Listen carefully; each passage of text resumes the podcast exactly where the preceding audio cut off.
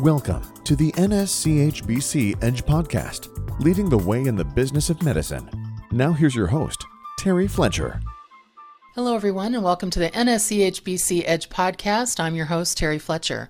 The Edge Podcast is brought to you today by the National Society of Certified Healthcare Business Consultants. Our goal is to discuss healthy business principles, have conversations on the business side of medicine, so that you and your practice can thrive, be profitable, and successful for years to come. This week on the Edge podcast, I welcome fellow NSCHBC member Scott Graham.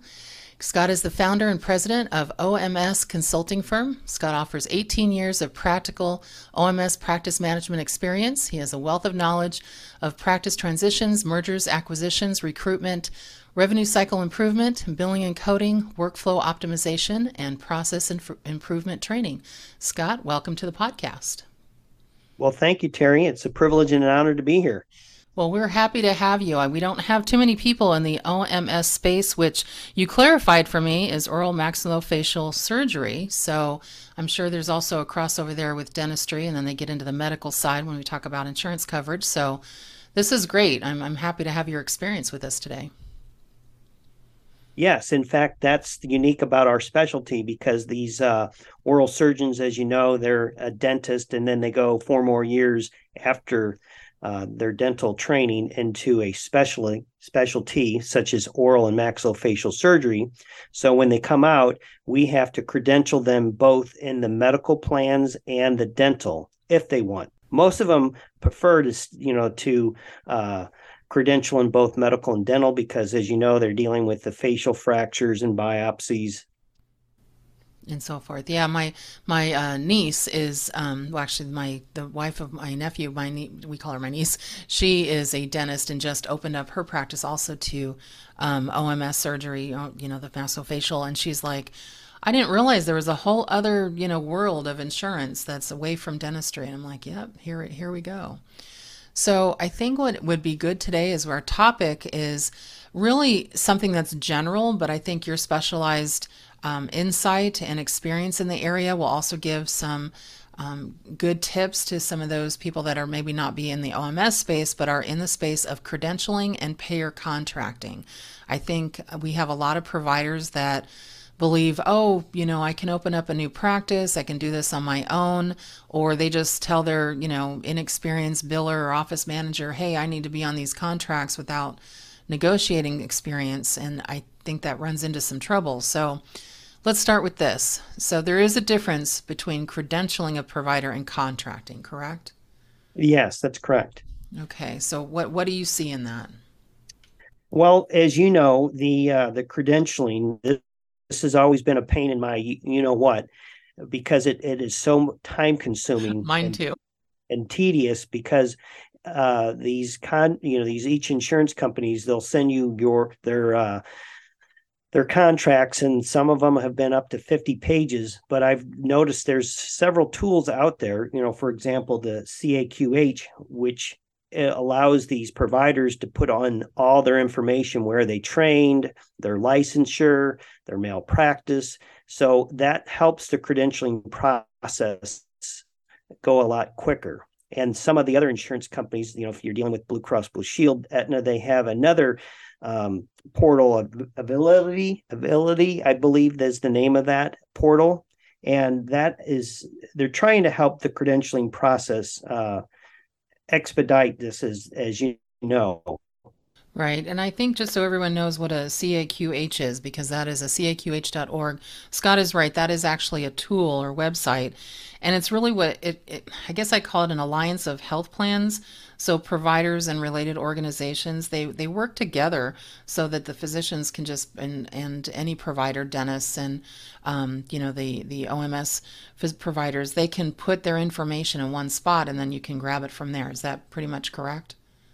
Yes, and and that's a great uh, point, Terry. And then uh, it's imperative that you keep track of that because their licensure sometimes they uh, they expire. You know, eh, they're different state licenses, and they're um, in Missouri is the called the BNDD, the Bureau of Narcotics and Dangerous Drugs in different states, as they know, as you know, they have uh, you know maybe three to five years uh, termination. So you have to keep uh, up to date with these documents, malpractice insurance changes. Um, so you got to keep that up to date, and it's imperative, as well as if there's any um, satellite offices uh, that these doctors are going to. So it's a great tool. I really like uh, the CAQH.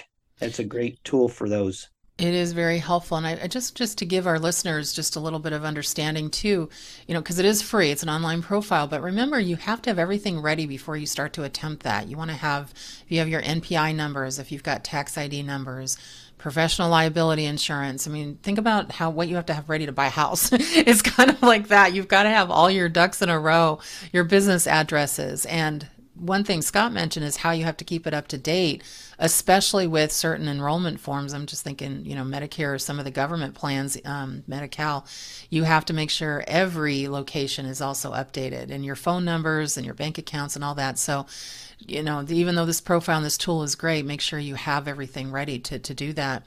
So, talking about um, credentialing, one thing that I've noticed is that some groups will hire physicians and they don't check their credentialing first. Have you run into that at all before you try to even get them on a plan?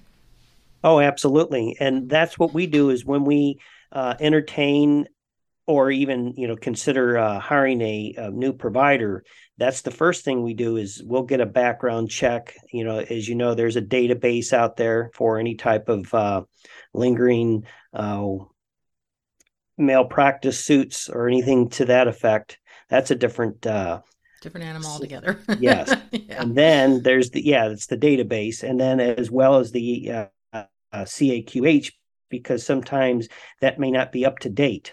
So as you as you uh, mentioned, credentialing is very imper- imperative that we have to get this before the insurance companies, uh, before you even contract with them. And it's not just the the MD and DOs and you know the DDS. It's also their mid-level mid-level providers that can bill directly to a payer too. Correct? That's correct. Okay. Okay. Because I know they're a licensed practitioner. Yeah, any licensed practitioners also have to have this credentialing. So, kind of the difference there before we get into contracting, it seems like credentialing means you're kind of um, getting that how do I put this? You're kind of getting that provider ready to then say they're, you know, they've been checked through, they're updated, here's who they are, kind of their profile, and then you want to get into contracting. Is that fair? That's yeah, you're absolutely right. Okay. And that's as you know, before you even entertain the idea of contracting, it's imperative that you get all these uh, where they trained and every uh, it's their life history, basically, either in professional career that is as you know, it's just the all their information where they went to school, their licensure, every little thing about their their professional life. They want to know that information. Well, and for the listeners, a lot of them want to say, well, I haven't got them credentialed yet, so can I bill under another provider? No, no, no, no, no. The whole point of getting credentialed is to get those background checks to make sure legally that provider can you know bill for services there's not like you mentioned um, you know any kind of malpractice pending there's there's they haven't been told to opt out of a certain payer and so this isn't a, a step you can't you can't gloss over and you can't skip before you get into a contract is that correct yeah, you're absolutely right. And we didn't okay. talk about being board certified as well. Oh, right. As you know, working with residents, you know, there is a, a window they have uh, before they become uh, board certified, they'll take their written and then their oral. But I know in some cases, these hospitals won't let them get on staff unless they're board certified. And then same way with these insurance companies. And say, and I say that's just not a uh, across the board, but some may require that they're board certified. You know, I saw something recently, and, and this is kind of a side note. I don't know if you've ever run into this, but it just brought up something that I was dealing with with a client and then a non client or a potential client and they told the practice they were board certified. The practice didn't have them prove it with their paperwork and documentation, and they assumed they were, and then the payer found out they weren't, and that was a mess. Have you ever dealt with that? Uh, no, but I've I've experienced that with. It's a funny story. I'll digress. As my wife is a physical therapist and was training some individual, and that uh, individual wasn't licensed, so they had trained for all summer for these high school games or or fall. Come yeah. to find out, to get their licensure, they had to have the uh, the the the licensed practitioner that they trained under their their information come to find out he wasn't licensed so Oh. all that training was for nothing Yeah, you know, everyone on the listeners, you need to verify.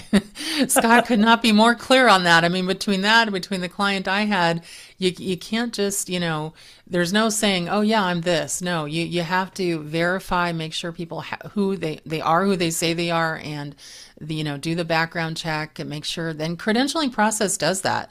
You know, you go through the credentialing process and they ask so many questions. I mean, they want everything short of your, you know, firstborn child. You've got to really do your due diligence. Otherwise, like, you know, Scott said, you could find yourself in a training program spending all this time, money, and effort and staff time. And then at the end of that, think, oh, no, we can't use this person. So, boy, I've, I've seen that happen. yes So, yeah, that's not good.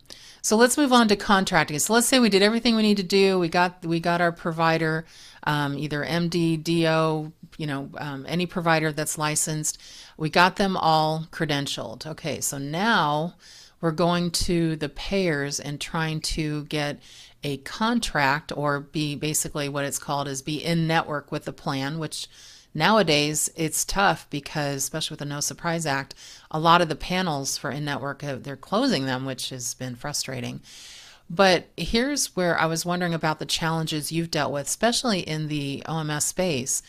So, uh, are the group contract sorry group contracts easier to get versus a contract with a single provider, or do you find that it's it's not any different? It's really not any different. I I could tell you when you hire a new uh, provider for your for your group practice, that is, it it's the, still the same process. Uh, you still have to go through the the contracts, and these insurance companies now with after COVID, it, it's we found that it's taking longer uh, because a lot of these workers are working from home and they don't really have the uh, the resources or the um, the infrastructure in place to handle all these uh, these requests. So we've found that you know it's imperative when you hire a new uh, provider, then if you can get all the credentialing information before you start completing the the insurance contract, because that uh, is important as well, and that would take so much time before they are even allowed to see patients. Yeah, and the, I think you you hit the nail on the head there. One thing I'm still surprised at, you know, we the PHE's over and we are three years out from the the pandemic thing, but um, one thing I found is interesting is even when I get a call back from an insurance plan or I try to call them in customer service, I'm still hearing barking dogs in the background, kids in the back. I'm like, I know you're not in an office setting, so I'm just like, and apparently you're at home, and you know what? Yeah, this isn't working for me. But one of the things on the contract um, that I was interested in, and I noticed that I know on my space now, I'm not doing credentialing or payer contracting much anymore unless it's a client who, who begs. Basically, I usually try to outsource it. But I've noticed that there is a difference, even though it may not be a difference in the work that's done, but the insurance companies seem to have um, control if it's a group contract and they like it to stay with the group versus someone who is individually trying to contract and then a doctor leaves a practice and they want to take their contract with them and they can't, right?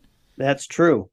Okay, how does that work? Well, eh, you know, when you say they take their contract with them, I've seen Terry where they like to take their fees, what they're getting, you know, reimbursed Oh, with right. them. And right. that doesn't always work. And we've we've uh, came across that when another doctor would buy, and I I'm digressing here. I apologize, but when, uh, you know, if there's a merger uh, or another single uh, doc buying out another practice, they may not get those same fees uh, reimbursement. So that's something that you can always reach out and I would be transparent of what they're getting paid if they're joining another practice uh, and then now what they're entering. So that's to me, I, I would advise our listeners that I find is being transparent, find out from your uh, your insurance carriers what the reimbursement is, and then sometimes these older practitioners they may be grandfathered in some plans that that will allow the new practitioners to enroll in. Okay, and with group contracts, I noticed that they will credential providers enlist them under the group contract and that's if it's a big practice i would say that you know if you've got a client that's saying you know we're a 10 provider practice or whatever that is best for the group but it it doesn't it you know that contract seems to stay with the group indefinitely but again that's if true. the doctor leaves it, it they they have to go then try and get an individual contract at another time right that's correct if okay. they go you know down the street or into another state uh, as you know that it that's when it gets tricky is when they go to another state yeah. Um, but as far as them going to let's say across state they may not get the same reimbursement they had in a group uh, practice now what have been in and again i'll just go back to your space because it's so interesting to me that when again since i have family members in there but a lot of dentists didn't realize when they got in the, the surgery space that it's medical, not dental. But how have you had any challenges as far as um, fees or um, location as far as negotiating good contracts and fees, or, or what is your expertise making sure that the payers aren't undercutting physicians? You know, that's, and I could talk for two hours on that particular topic because um, in oral maxillofacial surgery, a lot of these insurance companies they're covering their oral surgery services under their medical plans and the reimbursement isn't as high as let's just say if it's straight dental like for example you know another like a delta dental for example right. so there we've experienced our specialty is where they you know because we extract wisdom teeth and there's four wisdom teeth and these medical insurance companies will pay 100% for the first tooth, 50% for the second tooth, because you know they consider it uh, multiple extractions at the time of surgery. So we had to lobby against some of these uh, insurance companies that are doing that to our specialty. Now, have you seen anything that I've seen in? I was doing a contract. I think about six months ago, and I think I almost fell off my chair. I, I just couldn't believe this was still happening in 2023 where I had two practices that were almost identical, except uh, one practice had uh, 80% female physicians and their contracts were lower. Big, big insurance company. I was like, "What?" I couldn't believe it. I was like, "When did?" No, I haven't haven't experienced that at all. Yeah, I was. I just couldn't believe it, and I went to the payer, and it was one of the biggest ones out there. And I said, "Have you noticed that you pay your female physicians less um, as far as the fee schedule?" And they said, "Well." You know and they made this thing about well you know we, we want to make sure that the experience i go no the experience is the same. This is a this is a gender thing. And and i was just so floored that that's still happening in 2023 so one thing I, I guess i would say and i know that doesn't happen all the time. It was just it was a fluke i hope that i found. But um and it was almost a dollar difference in the fee schedule. But the one thing that I, I guess i would tell our listeners and maybe you could speak to it too I think sometimes the payers take liberties with contracts that are signed and they adjust them without their knowledge. And sometimes I'll see, you know, EOBs. I said, you know, all of a sudden I'm seeing a reduce in your reduction in your rates. Did you sign off on this? And they'll be like, no, but then they haven't refreshed or looked at their contracts in a while. And I know that you're in the business of credentialing, you know, and payer contracts do you recommend anything as far as how often to go back and take a look at these contracts to make sure that's not happening? Yeah, very good, Terry. So I believe in transparency. And a lot of times I've seen in practices where you have uh, people, employees doing multiple jobs. Maybe they have, they're wearing five hats. And when it comes to the credentialing and contracting, that's probably on the least of their, uh, on the experience level. So they don't have the the expertise um, for keeping track of these uh, these contracts, the term uh, limits, and also the fee schedules associated. And and that's a great point where it would be nice to keep an eye on what they negotiated, what they promised to pay you, and verse, and then comparing that to an EOB when you get compensated, get paid for a service, if that's the same because a lot of times I I've been to practices that the EOBs don't match the fee schedules or they're not adjusted their fees. But now that's a great point then to keep an I keep an Excel spreadsheet of all the fee schedules for all the different insurance companies. Well, then you brought up a really good point. So let's say that you are the, I don't want to say the agent, but let's say that you are the consultant that was hired to um, be the, the, the negotiator for the payer contracts and to create them. Is your role once the contracts are set, do you continue with the practices and your clients to keep updated on this and, and make sure you're spot checking or how, how does that work if somebody would hire you? Well, what we do is um, our our scope of work, as I as I call it, is we will go in to a practice, and if they're asking us to look at their insurance contracts and look at their fee schedules, and when we get in, we make a lot of discoveries and save them some money. Potentially, you could negotiate. It's a lot easier on the dental side to negotiate fees uh, with the dental carriers versus the medical. Uh, that's in my experience, and so normally when as as us consultants we get in we get out and then no i don't keep unless i have a retainer um, or if they ask us to engage in another uh, project down the road. But i bring in to the light to the uh, to the either the office manager or the doctors um, once we, established an infrastructure of these contracts and and allowed amounts Okay, so it's so it's basically that they could they could continue with you with a maintenance contract type thing, um, or it could be just the initial setting it up, making sure they know, and then you send them off with this is what you need to keep looking for. You know, let us know if you need us in the future to help out with that, but kind of like a, a roadmap to to make sure that they're they continue with what you've negotiated for them. Is that right? that's correct Okay, that's awesome. Well, I think this has been a great discussion and an introductory kind of understanding of credentialing versus payer contracts. I think our listeners are going to be excited about that. And Scott, I just want to thank you for being here and being our subject matter expert today on the podcast. Well, again, Terry, thank you for reaching out. It's been a privilege and an honor to uh, to be on your podcast. Well, we, we love having you. This topic could not come at a better time, listeners, with the unrest we're seeing financially in the healthcare and other, other industries. So we definitely appreciate Scott's time and his insights. To contact Scott directly, go to the nschbc.org website and click on Find a Consultant tab. Type in Scott in the first name field or Graham in the second name, last name field, and you'll have his direct contact information. Also, as a reminder, the nschbc.org website offers free monthly webinars as a variety of topics, as well as the quarterly Medicare regulatory update that I provide for you. Please go to nschbc.org and click on Upcoming Education. So that's it for us today, everyone. Make it a great day, a great rest of your month, and thank you for listening to the NSCHBC Edge podcast. I'm Terry Fletcher. Thank you for listening to the NSCHBC Edge podcast. Join us on the second Tuesday of each month as our consultants tackle the complexities of navigating the business of medicine. You can reach us on the web at nschbc.org, the National Society of Certified Healthcare Business Consultants.